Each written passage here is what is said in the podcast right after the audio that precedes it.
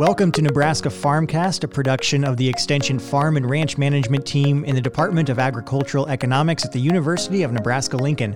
I'm Ryan Evans. The University of Nebraska Lincoln's sheep and goat enterprise budget templates were recently updated for producers to calculate revenue and expenses and to consider projected break even scenarios. They have been posted online on our website, farm.unl.edu, and I'm joined today by two extension educators who worked extensively on these budgets, Randy Saner and Glennis McClure.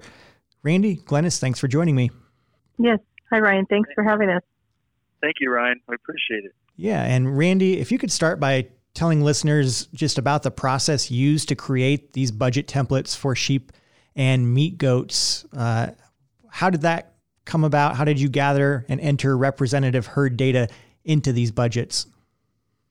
So, so working with Daniel Gerton and uh, Elliot Dennis, uh, we had two budget discussions at, at, different meetings that I hold through the year with sheep and goat producers.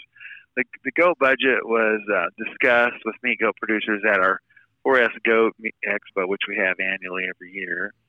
And Elliot Dennis and I held kind of a discussion with both of with uh, with them, and approximately 50 producers attended. Um, you know, producers producers kind of gave us figures and costs and revenues. We'd ask them, you know, what the costs were for them for the for their goat and their sheep operations. Um, mainly goat for the 4S, and, and then we sent it out to producers, and they were able to check over our budgets for mistakes, and they found, you know, they fine tuned some of that before we actually published these. Sheep, the sheep budget was discussed at the Nebraska Sheep and Goat Producers meeting. We had about 50 people there too. Um, and uh, they discussed again the, the, baseline expenses and revenues, and and then also we sent them um, a copy once we kind of developed them, and they they made some more changes for us, so we were more accurate in our, in our budgets. The, the budgets are real similar to the American sheep industry budgets that they publish, um, so it, it so people kind of look at that, and it gives them a familiar look. Great. And we know a lot of work goes into assembling these budgets. And, and Glennis, it's obviously a team effort. So, can you talk about the role that you played in putting together these sheep and goat budgets? Yes, Ryan. Um, one of my responsibilities as an extension educator in the Department of Ag Economics is to work with the various enterprise budgets. So, I work a lot with the crop budgets. And of course, we've done some cow calf budgets, and I'm really appreciate because Randy's very knowledgeable of the sheep and goat enterprises, and so um, having him a part of this, and also Daniel's a grad student, and Elliot as his advisor uh, was it was really a good team to work with to get these things put together.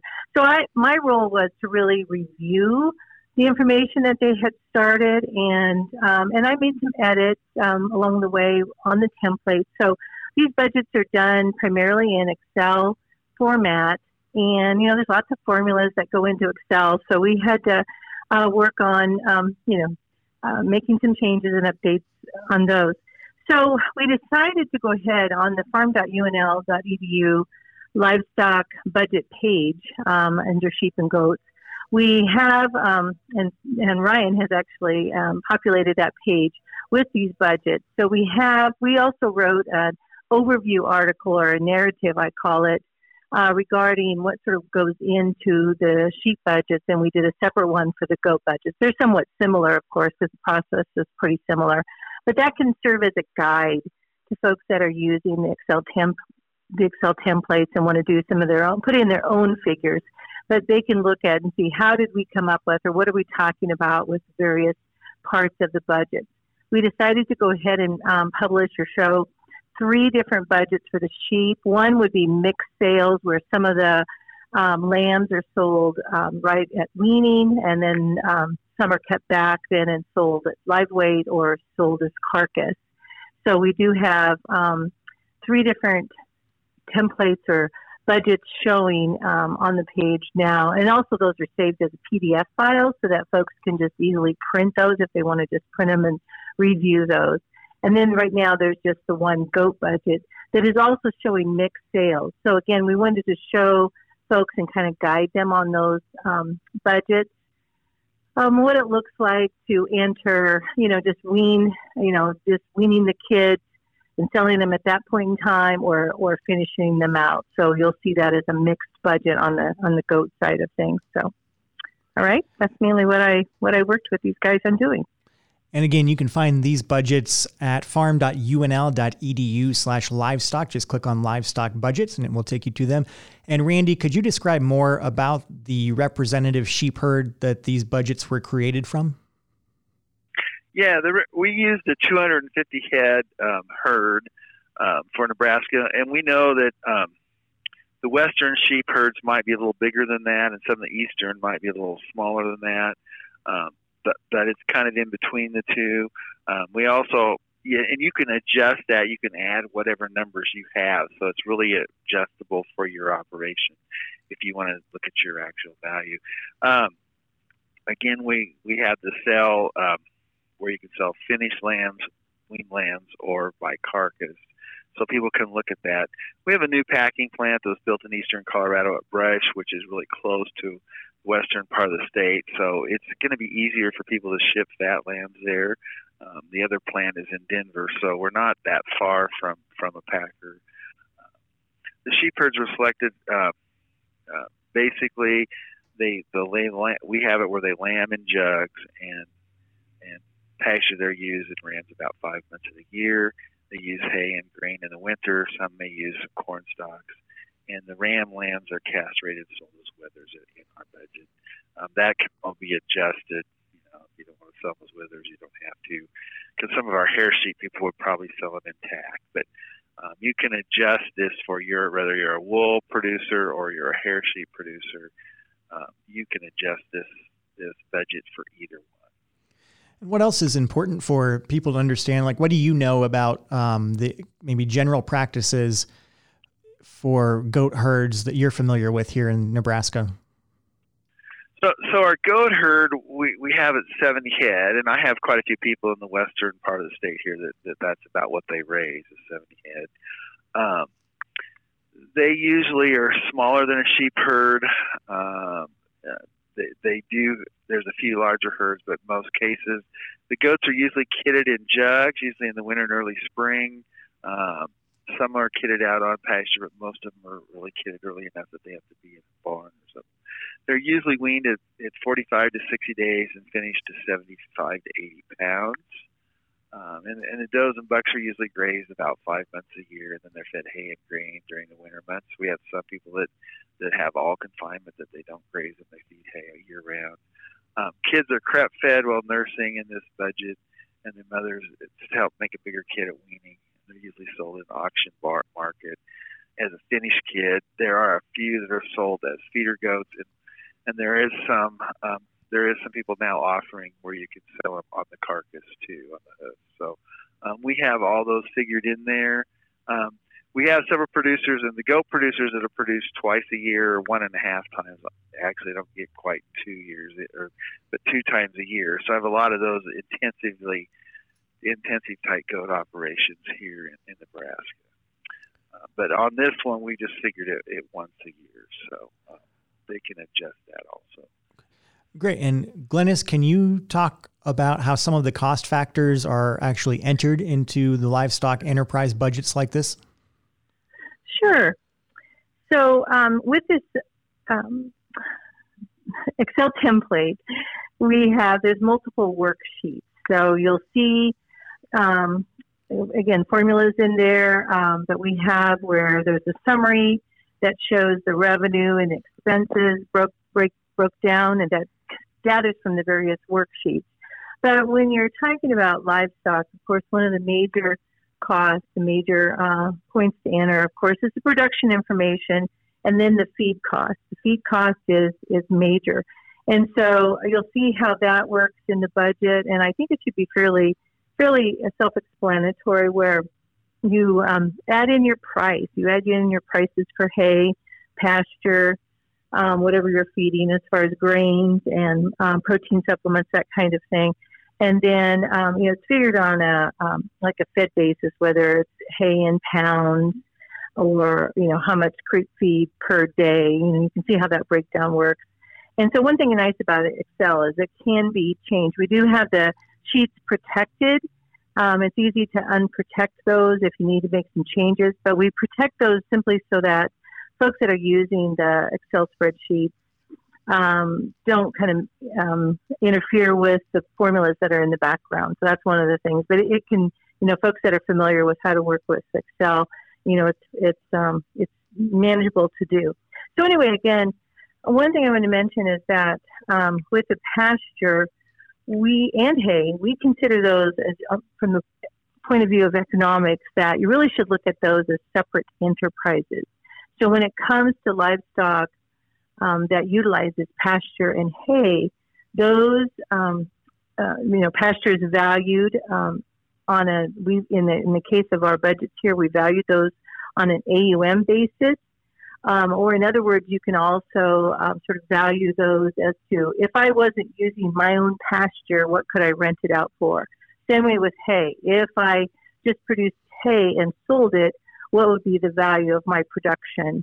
And so that is actually um, put back into this livestock. If you're using your own hay, using your own pasture, you know, that's kind of a key thing to understand is that we are adding that value in. So when you look at the bottom line, you have to think, well, yeah, I paid for my pasture and I did pay for my hay, even though I produced it, you know. So um, that's one thing to kind of pay attention to.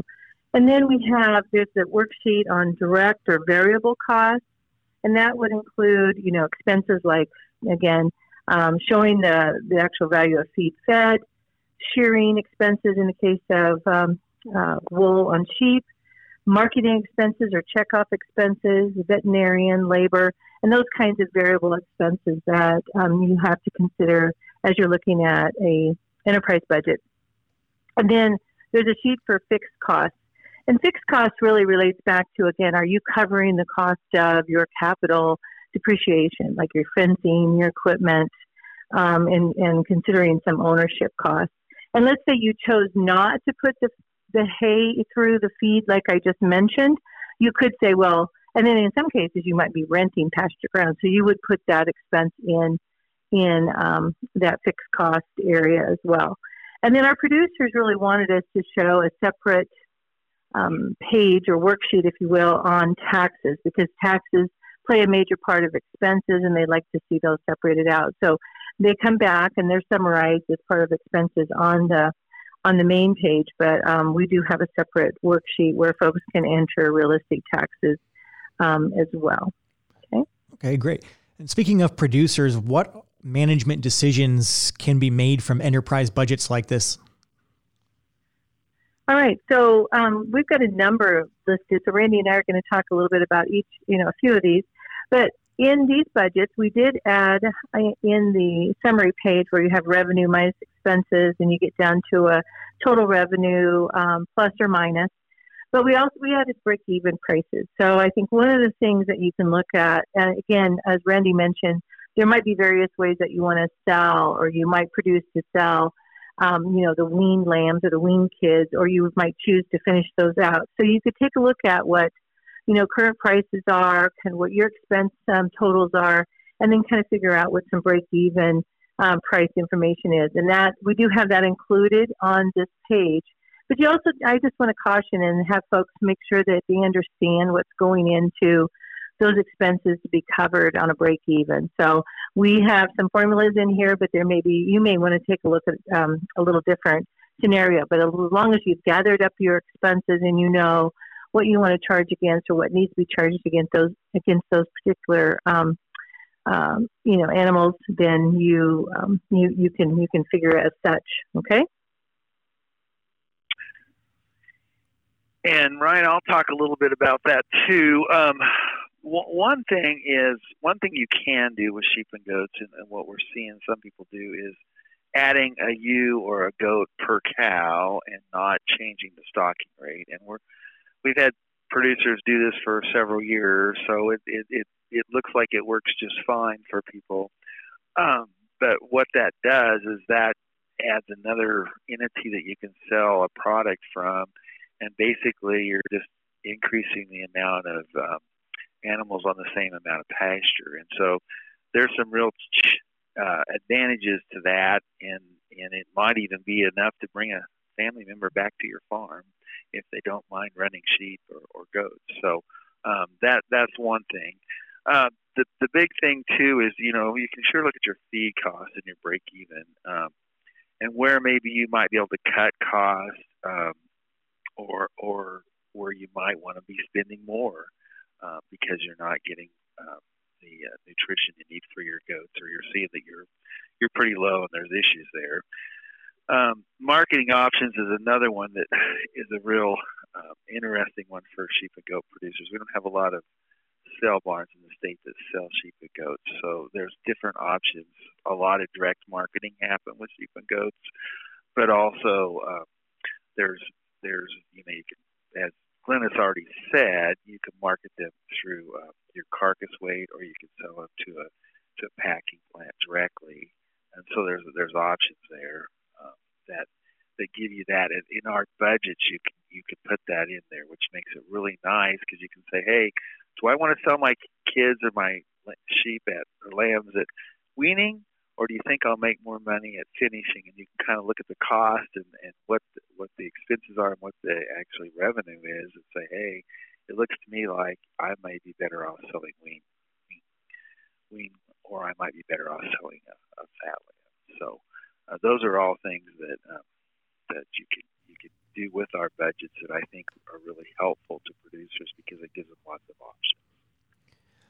And uh, you know, along those, I think it's really neat that um, folks can sort of integrate um, sheep or goats in with um, their you know cattle herd on some of their pasture. And I, I like to think again as an economist, sort of what are the opportunity costs, and and really you're sort of sharing, you're sharing those costs. And um, as I said, we should rightly so charge ourselves for the opportunity of using our own pasture. Again, if we if we weren't using it, what could we um, you know, rent it out for? What would be the value of that if someone else used it? So it's interesting then that you could share that expense if it worked for you to integrate either of those um, into along with your your cattle herd. So, and I guess with opportunity, I always like to think too is, you know, um, when you're analyzing your enterprises, you know, are you using your resources in the very best way possible? And that could include even equipment and and your time, your time resources. Um, you know, do you have time also to add in um, another enterprise um, and utilize more pasture that way or something? So, so that's an, you know also something you need to think about as you're analyzing your enterprises. Right, and, and you know, in, in our sheep sheep and goat budgets, they they tend to have a little more labor per unit than, than a cow operation. So those are some things you got to all look into, just like Linda said, to, to see if it works for you. And then, like she said, do you have the labor for that? Great. Well, thank you very much, Glennis McClure and Randy Saner are extension educators here at the University of Nebraska Lincoln, and uh, they have authored updated sheep and goat budgets available on our website, farm.unl.edu slash livestock. And also working with them on these budgets is a grad student here in the Department of Agricultural Economics, Daniel Gurtin, and our livestock economist in the department, Elliot Dennis. And you can also find there a new article on farm.unl.edu about these budgets authored by the four. And the budget page itself also includes a great narrative if you're looking to learn more about the budgets and the representative herds used to uh, create them. So, Glennis, Randy, thank you very much for appearing on Nebraska Farmcast today, and we'll look forward to having you back soon. Thank you. Thank you, Ryan. This has been Nebraska Farmcast, a production of the Extension Farm and Ranch Management Team in the Department of Agricultural Economics at the University of Nebraska Lincoln. For decision making tools, articles, podcasts, videos, and more, visit us online at farm.unl.edu.